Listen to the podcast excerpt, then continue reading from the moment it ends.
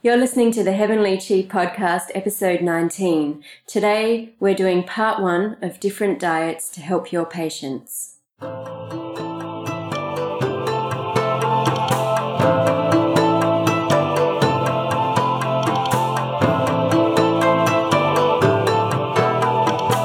Hi, everybody. I'm Fee Gitcham. And I'm Claire Pyers. Today, we're talking about various nutritional and diet approaches that your patients may benefit from. Over the next couple of episodes, we're going to work our way through gluten free, dairy free, good sugars, bad sugars, good fats and bad fats, paleo, autoimmune paleo, ketogenic diets, low histamine diets, and low tyramine diets. Plus, we'll have a look at a couple of cleansers, eating vegetarian or, or meat, eating organic or not, and carbs. And do you eat raw or do you cook?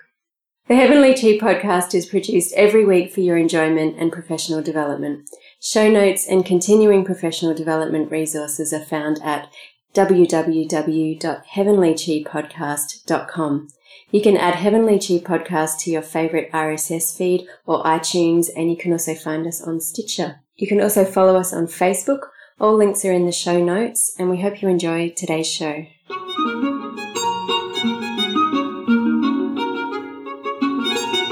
So, welcome to today's show. Today, we're going to be looking through a few different dietary approaches. We're going to try and get through as much as we can, but Fee and I often have a lot to say, a lot of different things to say about um, different nutritional approaches. So, we'll start with gluten free. And um, I guess It's a big one. It's huge. it's huge. There's, a, I mean, gluten's everywhere. It's definitely a very big part of the standard Australian diet.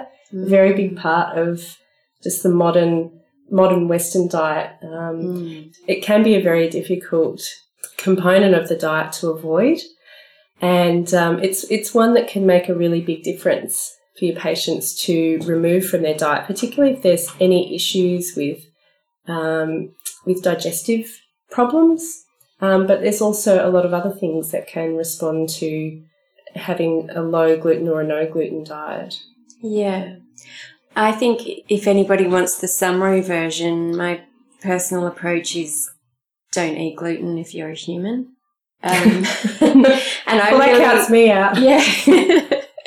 and I really like following gluten research because I think it's really tricky for the general public out there to discern whether or not they're meant to just avoid gluten if they have celiac or whether or not it's valid to have non-celiac related gluten issues, which is the new term for people who have non-celiac related gluten issues. And a few years ago, I found that there was a bunch of immunologists that were studying gluten for the first time, as previously most of the research had been done by looking through the gastrointestinal system and the effects of gluten in the gut. And when the immunology specialists started looking at gluten, they found that gluten is a toxin to the blood brain barrier. And well, there's over 52 gluten proteins called gliadins that can trigger reactions from the immune system, and the celiac protein is only one of them. Mm. Yeah, and I think that it's certainly very much of a narrow focus if we're only looking for measurable damage to the small intestine as a reason to not have gluten. Um, and, you know, it's, it's getting a little bit of a bad rap in some circles that it's a, you know, it's like a fad and it's like a, you know, posh people avoid gluten. But there's, um, there's some, actually some really interesting research that's been done by um, a man called Alessio Fasano. And um, I've had the pleasure of seeing him present at a couple of conferences. He has done a lot of work in um, in looking at the way that gluten affects people who don't have celiac disease, and um, and in particular, he's looked at the way that um, gluten interacts with zonulin, which is um, one of the main gateways, I guess, from the small intestine into the bloodstream, and that there are two main things that cause um, that cause an abnormal increase in the levels of zonulin. So gut bacteria, so abnormal gut bacteria, which is a whole separate episode, Um, but but gluten causes zonulin levels to increase, and so what that means is that if you're constantly having gluten day in day out, that um, that you're essentially giving yourself leaky gut. Mm. And so these increased levels of zonulin, what do they do in there? So zonulin, yeah, so zonulin's like the doorway from the small intestine into your bloodstream, and so it's, it, I mean, it serves a purpose. It's useful to allow nutrients, the normal flow of nutrients from the small intestine, from what's been absorbed in, from what you've eaten, to mm. go into the bloodstream. But having zonulin levels that are too high causes too much, mm. too much opening, and too much goes through. And so I guess, you know, from a Chinese medicine point of view, we see people who've got maybe some mixed patterns of qi stagnation and constrained heat in the middle jiao alongside a spleen deficiency and maybe some dampness, and it can become quite a knotted pattern for a lot of people. And um, certainly with people who have quite complex gut presentations, even just a very basic approach of going gluten free for a few weeks can clear up a lot of those um, complicated symptom presentations. Mm. So the immunology research that I was looking at a couple of years ago, which was presented in the world's first annual gluten summit, which you can actually download online. You can download all of the webinars and lectures from that summit. And some of them are with the immunologists that did the research and others are with nutritionists and so forth. But what they were looking at was that if your immune system is responding to one of these multiple gluten proteins or gliadins, then it can actually take up to six months for the immune system to stop responding to the gluten. Mm. And I've had so many patients who've said, well, I, I didn't have gluten for two weeks and it didn't change anything. So I don't believe it's that. And just going through that information with them, I found has really helped people actually commit and be compliant and try it for a really decent amount of time. Mm. And then just looking back at, well, if they're in the leaky gut category or that spleen uh, TNT isn't working properly from Chinese med perspective, then it's the size of the gluten molecules that the gut has an issue with because they're too big. And when I look at that from a simple perspective, and I think so, the human digestive tract can't actually deal with the size of this molecule, it would say to me that, well, then this is not a human food. Mm. This is not meant to be a food for humans. And I, and I recall in the research that they were saying about they tested a, a thousand or more people in Europe and about 30% of the people who had noticeable symptoms from gluten had digestive symptoms. Another 30% had non-digestive but systemic symptoms, which could have ranged from mental health through to um, Arthritis is a really common yeah, one. Yeah, I was going to say arthritis and inflammatory, systemic, and psychological symptoms. And then another, I think it was around about another 30% that didn't really have very strong symptoms, but still everybody overall had quite measurable increases of health and IQ and emotional well-being on all of their reports. And and these were people that they had over a thousand people that did go gluten free for six months and so what was really interesting to me was that the average IQ jump across all of the people was 10 points, which is quite significant. Wow. So we can become smarter if yeah. we stop eating gluten. Yeah. And if we look in the brain, what does gluten do and why is it so hard to get people to stop eating it? It's really emotional. So the gluten attaches to the same receptor as heroin and morphine. Mm. And if we look at what does it do, you have a big carby gluteny meal and you, you really get to kind of tune out, relax, like have a pizza in front of the movie. and this really calms people down and it gives us a, a certain type of satiated feeling. Um, and it also constipates. And that's pretty much what morphine and heroin do except in a far stronger dose. So in a way, we're, we're sort of used to being medicated by this type of diet.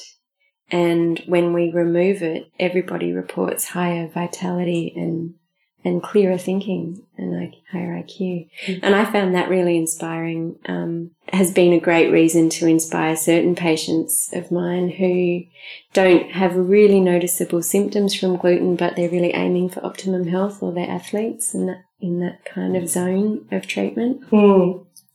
One of the things I find really interesting about gluten is um, when you look at the the way in which um, in particular the wheat plant, has evolved due to intensive farming practices in the last hundred years in particular.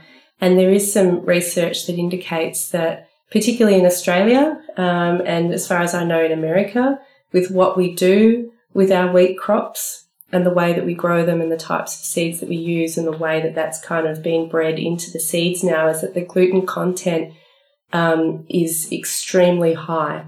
And so um, there are a lot of people who um, don't have any problems with eating, say, for instance, pasta or bread if they're going to Europe. But if they're having pasta and bread in Australia, then they have problems. And we have a much higher gluten content in our um, in our bread and cereal products here in Australia, um, and that certainly causes some problems. But I think um, you know, as you say, there are people who have systemic reactions or even more um, subtle health impairments as a result of gluten that they're not necessarily aware of or they don't necessarily see the link because they're not getting bloated or getting gassy or getting cramps after having bread or pasta. Um, and some people can get away with having things like spelt sourdough. Um, the fermenting, I think, also changes the way that the gluten interacts. But um, for those people that can tolerate it, I generally suggest to not have it too often. Yeah, and to go for organic as well. Um, and there, you know, I've also read that um, as a grain, why is wheat cooked? Causing us more trouble in general than a lot of other grains. And there are also a lot of grain free diet approaches coming. So it's not just gluten, it's just don't have grains. And we'll get onto those. But as a grain, wheat absorbs 10% more nitrates from pesticides than other grains in general. That's a very averaged out figure. Um, so I suspect also that we're changing the, the chemical structure through non-organic farming techniques. Mm. I remember we were having a discussion that if you have organically grown wheat according to the ancient traditional methods from the south of Italy where they've made pasta for a long time, that is going to have less effect on you than if you're having just the mainstream brands pasta or breads from the supermarkets in Australia grown with pesticides.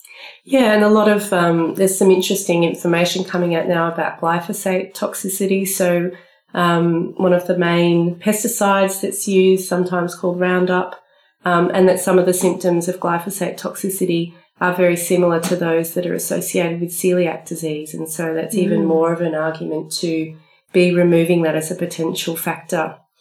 Um, I think interestingly, just before we wrap up on talking about gluten, let's we could keep going. We could go all day, but um, I mean, some of our herbs contain gluten, and so we're looking at um, herbs like Fu Xiao Mai, which is a really great um, Shen calmer, and so that kind of links in with that idea of um, with gluten affecting the opioid receptors mm. in the brain. Mm. Um, we've got E Ren, which you know, there's it, it's debatable. Some people say, oh, it doesn't contain gluten, and some people say it's such a negligible amount. Negligible amount. Yeah, it's like oats yeah. it's a borderline as well. Um, and then Shu Di, if it's made a particular way.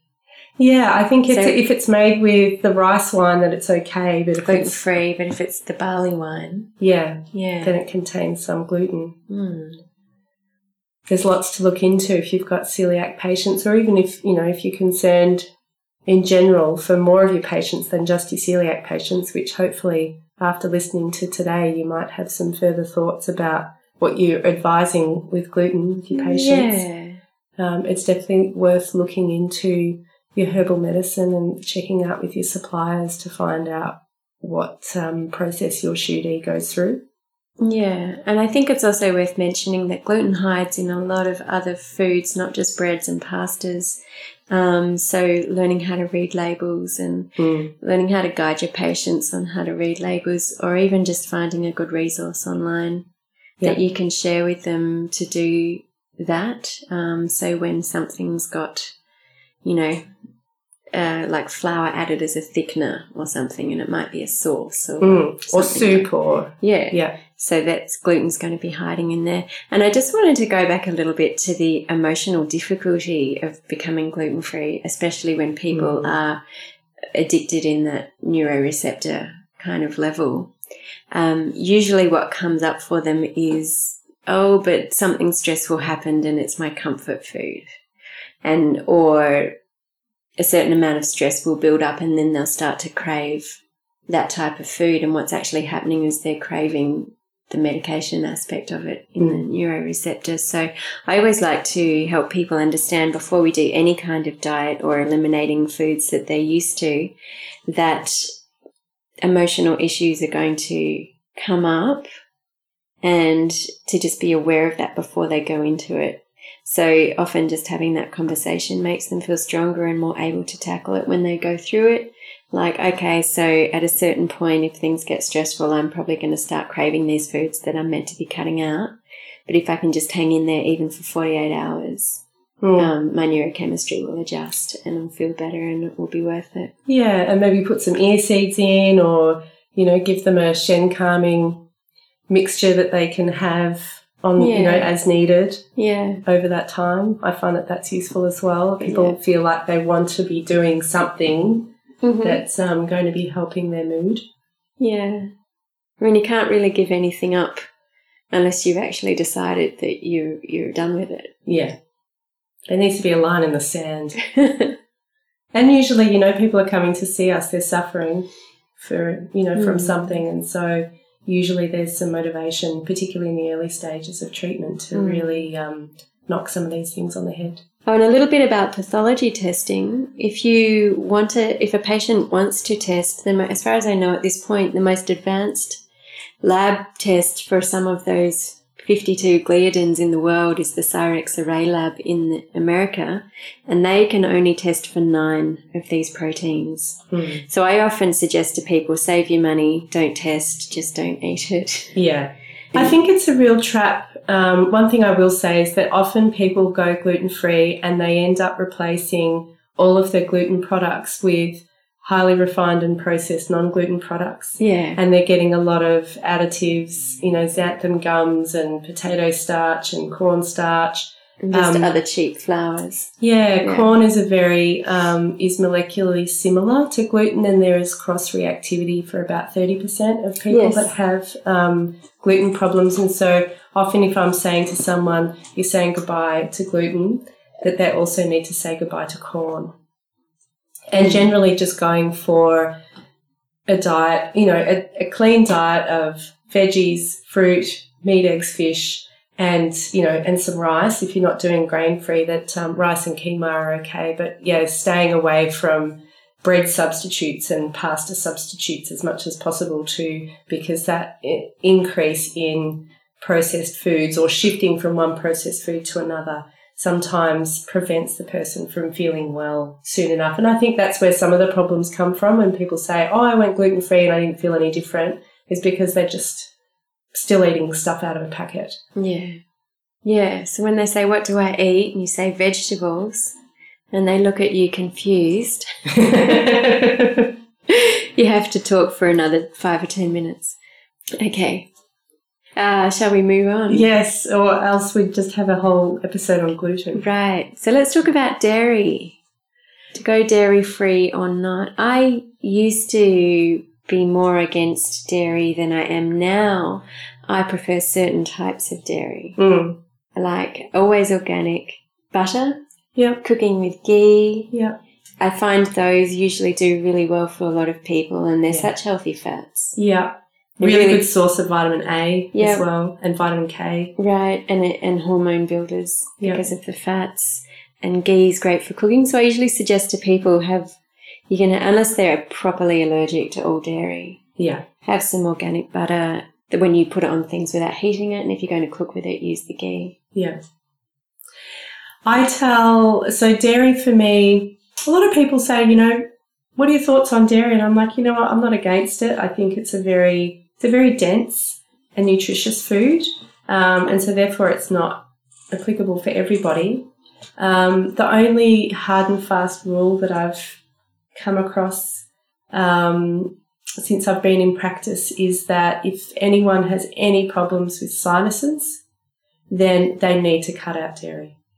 Yeah. They may be able to tolerate butter and ghee, they may not be able to, but I'm yet to find someone who has problems with their sinuses that isn't caused entirely by or exacerbated by dairy intake. Yeah. It's usually cheese and yogurt and, um, you know, they can all be good quality and they can all be organic, but um, so, you know, for a lot of these people, it's um, the dampness of, of the dairy products is just too overwhelming for the spleen. And then you get that dampness kind of festering in the nose, mm. lingering and causing problems with sinuses. Yeah. And there are so many great alternatives, except for the margarines, which are terrible. Oh, yeah. So, margarine is shocking. You need to, if you know anyone that has margarine in their fridge, go around to their house right now and throw it out. if you love someone, you will throw out their margarine.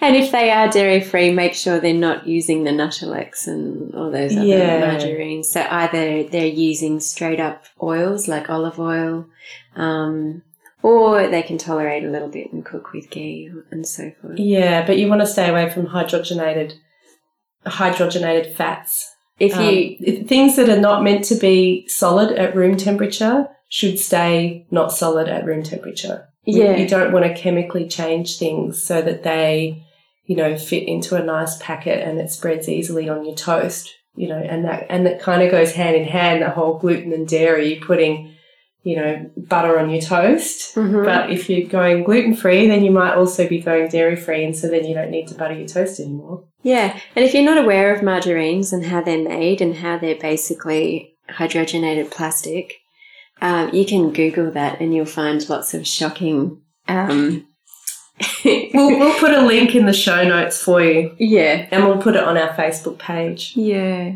And so you were talking about combining the dairy and the gluten. I call this the trifecta of suffering if you then add in processed sugars. Yeah. Yep. That's a good one. So you've got the gluten, the dairy, and the processed sugar. So a lot of desserts come under the trifecta of yeah. suffering category. And it's an interesting, um, an interesting topic to explore as well is the idea that uh, that fat and sugar don't come packaged together in nature, and so that when we do have fat and sugar together, like if we're having ice cream or we're having cakes and biscuits, that it does it does unexpected things to our biochemistry, or that we're not hmm. necessarily like we're starting to be able to adapt to it, obviously, but um, some of us better than others. Well, but it's not something that um, our bodies are necessarily set up to be able to deal with well. Yeah, it's a really good way to slow down your metabolism and gain weight easily and um, feel really tired after eating is to combine your fats and sugars. But not all sugars are bad, mm. not all fats are bad. Exactly. So I, I always like to give my patients a bit of a list of these are the good sugars, these are the bad sugars, and these are the good fats and these are the bad fats. And if you only eat the good sugars and the good fats, and you just have a couple of hours in between them, you will probably naturally lose weight. Um, and your whole metabolism system will adjust as long as there's no other presence of other serious disorders affecting the metabolism. Yeah. Um, so yeah, good sugars, bad sugars. My list is the good sugars include fresh fruit, the sugars that you're going to get in your vegetables like carrot and pumpkin. If you didn't know, even mushrooms have good sugars and your body needs these to work. And raw organic honey. Yep. And a little bit of maple syrup. Maple syrup can be a little higher in the GIs, but it's not as high as cane sugar and it's quite delicious. So sometimes that's a good solution for people. Um, and those are the good sugars. And then the bad sugars are cane sugar, high fructose corn syrup, and any other processed sugar. Agave. Yeah, I've put agave in the bad category now. Yeah. It used to be in the good one, but I don't believe the hype anymore. Mm. Yeah. And the agave quality control is a big question, so there's another reason. I put fruit juice in the bad sugar category. Mm-hmm. Um, unless you're eating the whole fruit Right. all together as a package with all the fiber and all of the other all of the other structural bits. yeah. I think that it's it becomes quite damaging and very few people would be able to sit down to a meal and have you know have a full meal and then eat six apples as Right. well and that's essentially what you're doing if you're having a glass of apple juice with a meal Mm. um, it's far better for you to have the added fiber and all of the, the pectins and so forth that come naturally in fruits rather than loading up with fruit juice. I agree, and the same with dried fruits. So usually I advise just eat the raw whole fruit and have it on its own about two hours away from other meals. I think that's also relevant to the do I juice or do I blend Mm. discussion. I'm a fan of blending because you get the whole food, yeah. but we will do that later.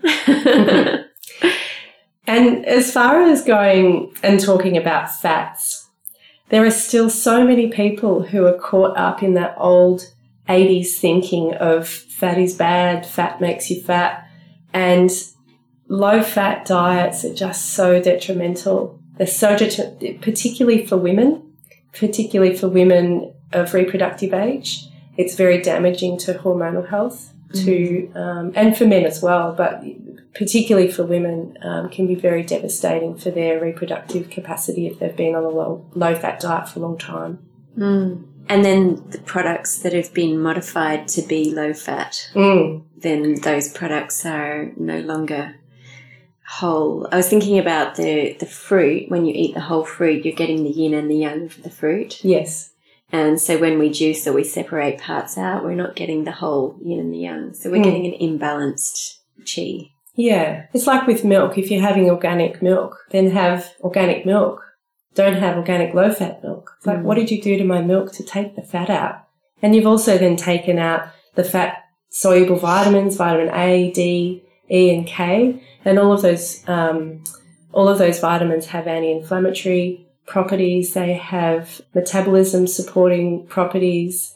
And so you're removing some of the benefits of having the food by taking out the fat. Right. And if we look at milk being a really dense nutrient designed for a, a baby cow who's going to double its size in a short period of time and has four stomachs, which we don't have and we're not trying to, to achieve, um, then removing those vitamins and fats, which actually makes the milk more tolerable to your body, Mm. is quite silly. But there's a lot of great milk alternatives these days too. Yeah. Oh, and one thing we didn't talk about the biggest objection that people have when you say, you know, going off dairy, oh my God, where am I going to get my calcium from? My bones are going to disintegrate if I don't eat my three serves of dairy a day. Uh huh.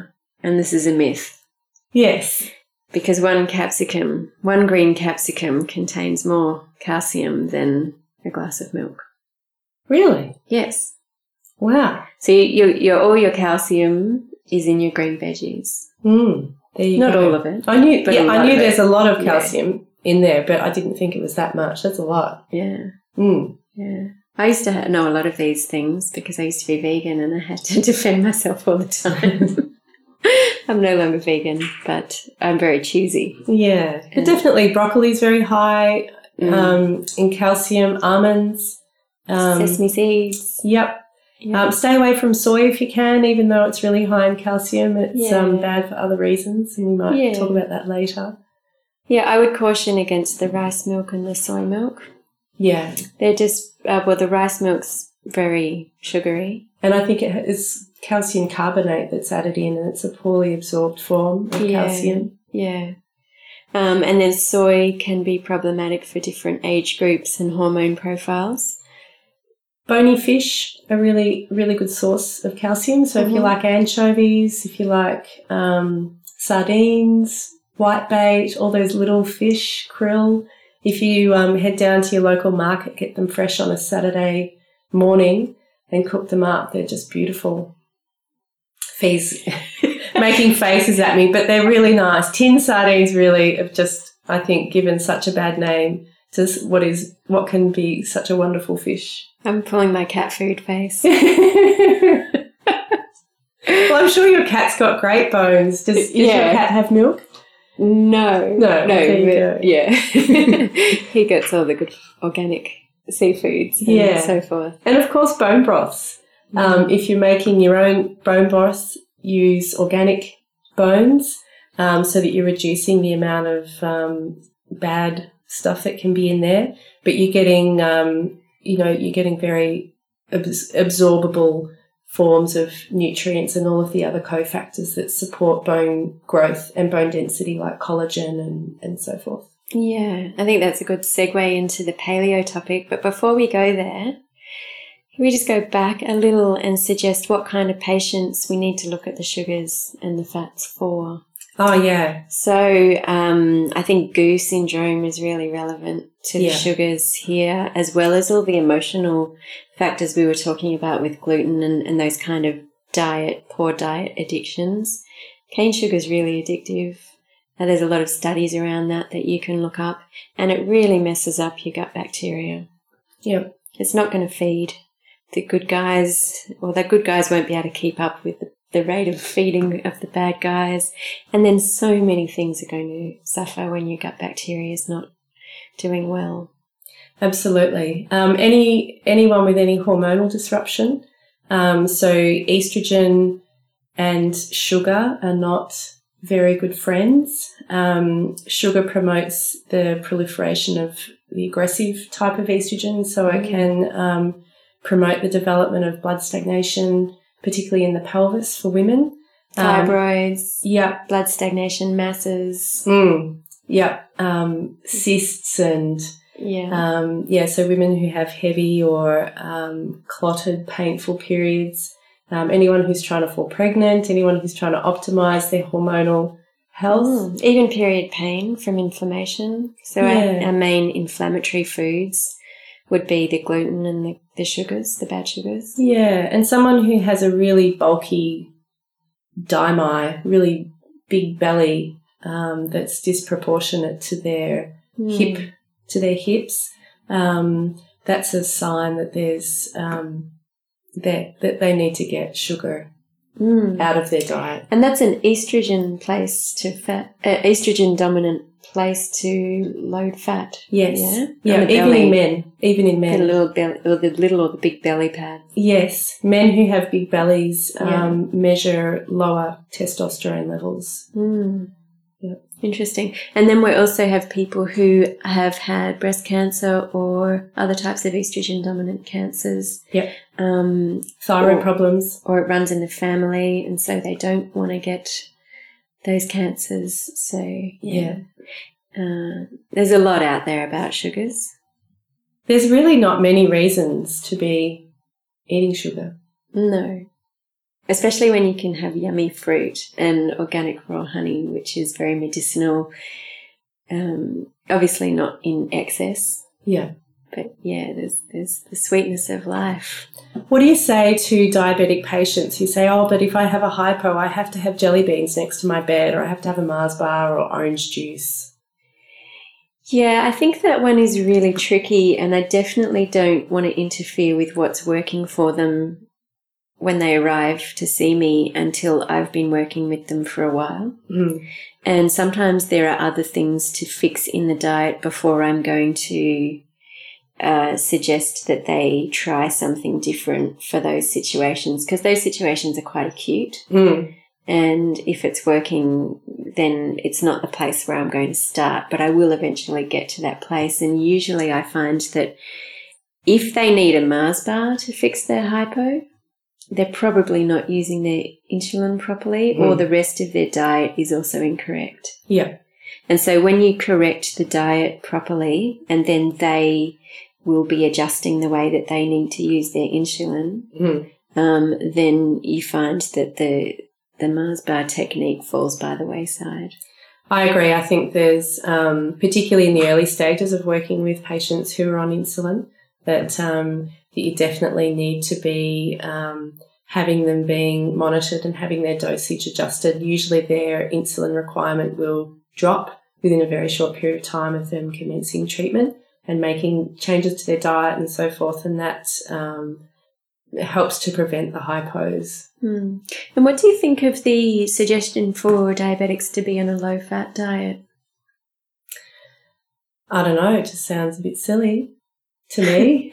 I've not heard of that. I just think that, um, mm. yeah, that's the first I've heard of it. Yeah, so it's usually within the standard um, advice given. Oh, but then they're also told to eat bread and pasta and like they're told to eat a very high GI, high carb diet. And um, I don't find that that works well for anyone. Mm. I usually tell all of my patients to ignore the advice that they get from their diabetic nurse. Mm. And um, they all end up with far better glycemic control with their diet by following um, a low starch, low carb diet, not a not a zero carb diet, but getting um, low GI carbs from vegetables and Mm. fruit, um, and less less carbs from grains, Mm. um, and to have more good fats because they've got inflammation, and so they need the, Yeah. the fat to um, to support the cellular repair. Mm. I think also that the advice being given to diabetics is beginning to improve in the last couple of years. Yeah, there's Um, apparently so- some endocrinologists in Sydney who've got their entire um, diabetic wards in hospitals on um, on low carb diets. Great. Yeah, because So this- 10 years ago, the, Yeah. the handout sheet that they were being given from the dietitians was, you know, it was terrible. It was all carbs. Yeah. Um, and low fat. And there's another way that you can time your carbs, especially if your blood sugar is an issue, um, with exercise. Yep. And so that is if you have your carbs either right before or within uh, two hours of, of having done exercise, then your body's going to handle those carbs in a lot more productive and healthy way. Yeah, well, it gets converted into glycogen and goes into the Yeah. muscles, and so that's you've done exercise, so you've stimulated, um, you know, you've moved some dampness and you've stimulated the spleen by, you know, strengthening the flesh, and then you're putting in some um, some sweet flavors, as most of the carbs have a sweet nature to them, and so you're Mm. replenishing the strength of the spleen by doing it that way. Yeah. Yeah, And having protein every four hours or so. yeah, Protein's a real stabilizer, and it's a real stabilizer for the neurochemistry as well for the shen. All right. So, Should we talk about? Um, should we just wrap up the um, the fats? Yeah, I think we'll wrap up the fats. We're over half an hour already, and then we'll let you know which diets we'll be talking about in part two. Um, so when we're talking about good fats, do you? So everyone is going crazy at the moment over coconut oil. Mm-hmm. What do you? What are your thoughts on coconut oil? Yeah, you know, I think I think coconut oil is fine. Um, I use it myself. I probably am not as crazy about it as everybody because I seem to have a coconut threshold, I do too. and I feel even I, I don't really like eating coconut flesh. It makes me feel a little queasy, and I don't really know why, but I sort of I suspect that that's a good indication to me not to have too much coconut stuff. So even the coconut yogurt I love. Um, coconut oil I'll cook in sometimes, but I probably use ghee more often. Um, or I just steam things and then I add oils or fats after. We use things like tahini or olive oil. Um, and the coconut water I really like as well, but again, it's a sweet drink and it's not something that I would have more than a certain amount of every day, but it's a really great source of electrolytes and really hydrating.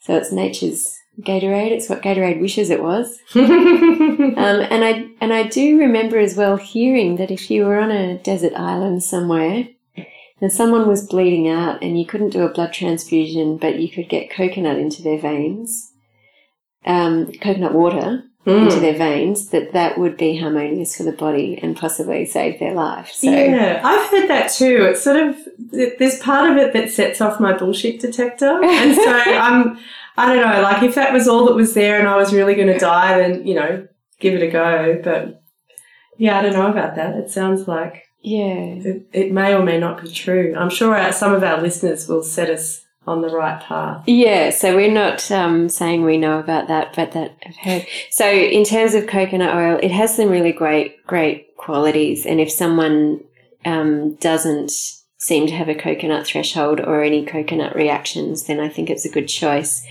Um, but obviously, you can overuse anything, Mm. you Yeah. know. So you don't want to be having too many fats in your day, but you don't want to be having too little fats in your day, Yeah. and you don't want to just be having one fat. Mm. You would need, you need a variety. Um, but coconut has some antifungal and antimicrobial properties, and it's used a lot in the raw food scene Mm. Yep. where um, it, it has it's just used in a tiny little bit might be added to foods because of those properties. hmm Yeah. Yeah.